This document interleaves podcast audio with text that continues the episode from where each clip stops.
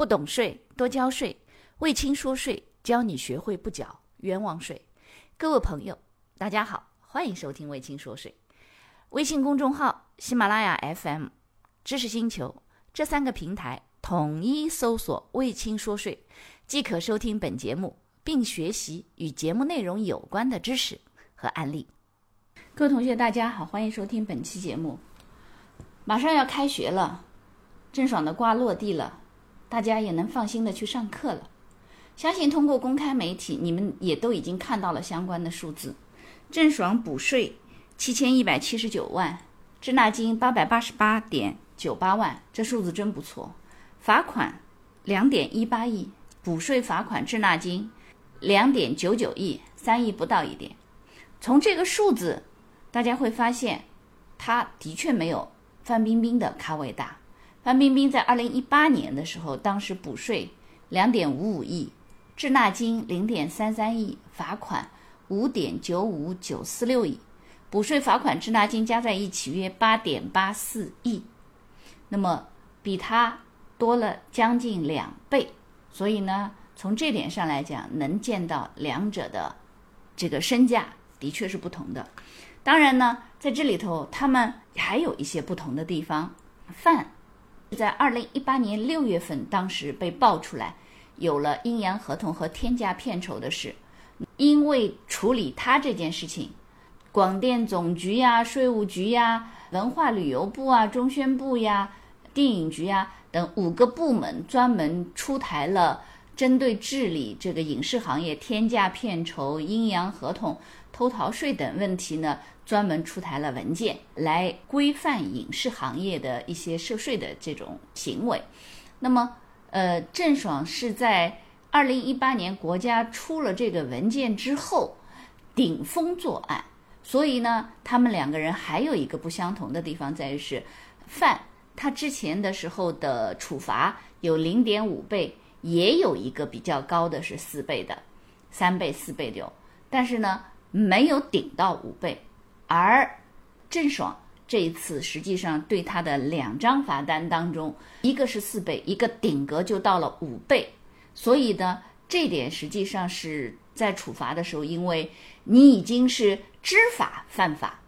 顶风作案，所以对你的处罚会更严重。那他们俩有相似的地方在哪里呢？是由于刑法第二百零一条的规定。说，如果个人有这种逃避纳税行为的啊，那税务机关下达了追缴通知以后呢，补交税款和滞纳金，接受行政处罚的，不予追究刑事责任。但是五年内如果因为逃避纳税义务受过刑事处罚或者被税务机关两次处罚的，那么要除外。简而言之，他们两个人相似的地方是在这次被税务局检查发现他们偷漏税之前。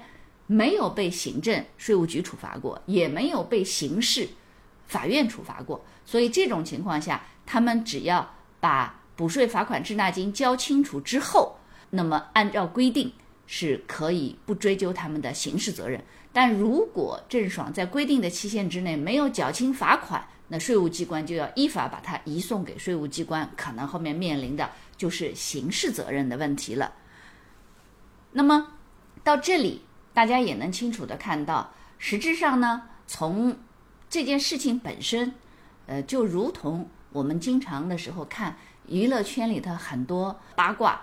警察叔叔没有介入之前呢，呃，很多的故事会有各种版本，五花八门。但是警察叔叔一介入以后，发现原来故事有很多的转折，那大家应该我相信最近这段时间的瓜足够吃。同样。在税务部门没有介入之前，大家也都知道哪一些行业像这种情况还比较多，对吧？那么，二零一八年政府部门专门对于它这些行业进行了治理，那整体来说规范性提高了，但是可能也未必说完全都合规了。那么，比如像郑爽这件事情，就是在二零一八年这个文件出台之后，还依然在这么干。所以呢，税务部门需要加大这个对高收入人群、高风险行业的监管力度，并且呢，要始终严厉的去打击这种骗税啊、偷逃税的行为。那么，有很多人想要问说，哎，那么郑爽和范冰冰，呃，他们两个人好像从手段上有点不一样。的确，范当时的时候呢，主要就是通过签阴阳合同的方式，把钱给套出来，去规避纳税义务。而政这一次明显手段要比范当时的时候要高段了，因为什么呢？毕竟国家的文件在嘛。它采用的呢，主要是两招，一招呢是把个人的收入转化成为企业的收入，通过在企业当中虚假的申报，并且呢在里头去做相关的这个成本，然后呢没有全额按照真实的收入和真实的利润来进行申报企业所得税。当然，这个里头他使用的税目本身就不对，为什么呢？他个人是片酬。按照个人所得税法的规定，这部分的拍片的收入是属于标准的个人所得税的劳务收入，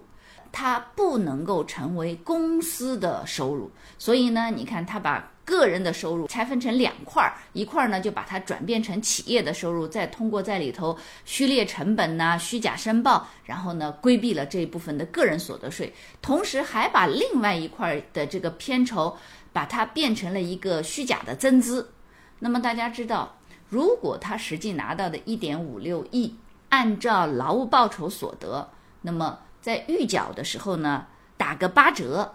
按照百分之四十的预扣率，支付方北京文化是需要帮他预扣预缴个人所得税的。那么这个金额大家知道就相当大了。那么他为了规避劳务报酬所得这个二十三十四十已经高达四十的预扣率，于是呢就想了招，当然是谁？和张恒一起，因此呢，张恒还面临着，因为他参与了郑爽拆分收入、呃虚假增资，这样帮他去逃避税的这个行为，所以后面他还面临着税务稽查局的继续的检查。那如果有问题的话，还会面临到正常的这个处罚，甚至可能会有刑事的责任。那么回到郑爽这件事情，他的拆分收入之后，还有一块他用的第二招。是虚假增资，那很多人可能不太理解，说，哎，增资这件事情，这个和税有关系吗？正常情况下，如果自己成立过企业的各位同学，或者自己知道说，哎，老板怎么注册公司啊什么的，稍微了解一点就知道说，一个公司注册的时候呢，会写说注册资本是多少，这个称之为叫认缴。在这个过程当中呢，我实际交纳了多少呢？我们称之为叫实缴。比如说我注册资本一千万，我交纳了两百万，那么我们称之为这叫实收资本，也叫注册资本到位。那么这两百万呢，就是实缴。那这个实缴呢，不论是你认缴的一千万，还是实缴的两百万，它在投资阶段、在增资阶段本身都不涉及到所得税。这个接受的企业呢，原则上。除了一个贴一个印花税啊，也不涉及到其他税的问题。所以呢，郑爽在这次他把剩下的一点零八亿，你看总共是一点五六亿嘛，前面四千八百万，后面还有一点零八亿，他把剩下的一点零八亿通过虚假增资的方式，增到了他自己控制的一个公司。他家人控制的一个公司，那这样增资增进去，这个钱放在公司账上的时候呢，实际上不涉及到任何税，并且增资不需要开票给付钱的单位的啊。那这样的话呢，回头他再从这个里头通过虚假报税或者怎么样，准备把钱拿出来，结果没想到遇到了因为代孕弃养的原因和张恒闹翻以后被举报，举报以后呢，一发现这个问题，他马上虚假增资这件事情呢就停掉了，停掉以后呢再进行调整。但是由于他拍片已经完成，实际上个人所得税、劳务报酬所得的纳税义务已经发生了，所以实际上一点五六亿他应该已经按照劳务报酬支付方预扣预缴个人所得税，并且到第二年要汇算清缴，已经都完成了应该。但他分成两块来这么做，现在被税务局查到以后呢，前面四千八百万对应的补税，就整个一点五六亿对应的补税全部都要补出来，所以。加在一起的话呢，要七千多万，对吧？这样还有一些其他的收入，总共有七千多万，补税全补出来。滞纳金是从他申报的这个次月起，这正常的应该要申报补税的这个要补上来。那么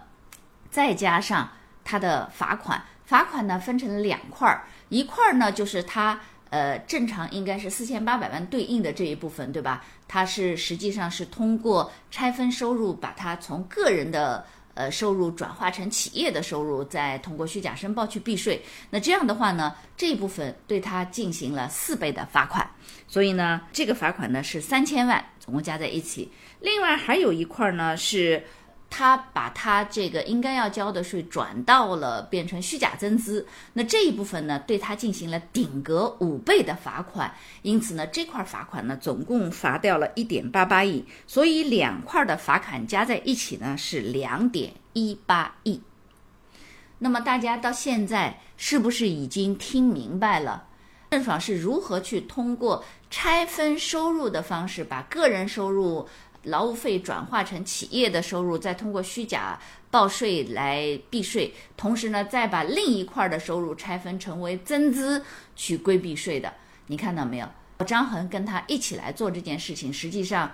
可想而知，也是对他的这个做法是有帮助的。那当然啊，这个瓜呢还没吃完，为什么呢？大家知道。就是税务稽查局在查的时候呢，也提到了说，一个是张恒，他本身还在涉嫌策划帮助他逃避税。那当然还有付钱给他的企业北京文化，对不对？那么他实际上因为是帮助他，并且呢也跟他签订了这样的协议，帮助他去做这种逃避税的偷逃税款的这个行为，因此呢。他们也将在进行查处之后呢，会依法受到处理。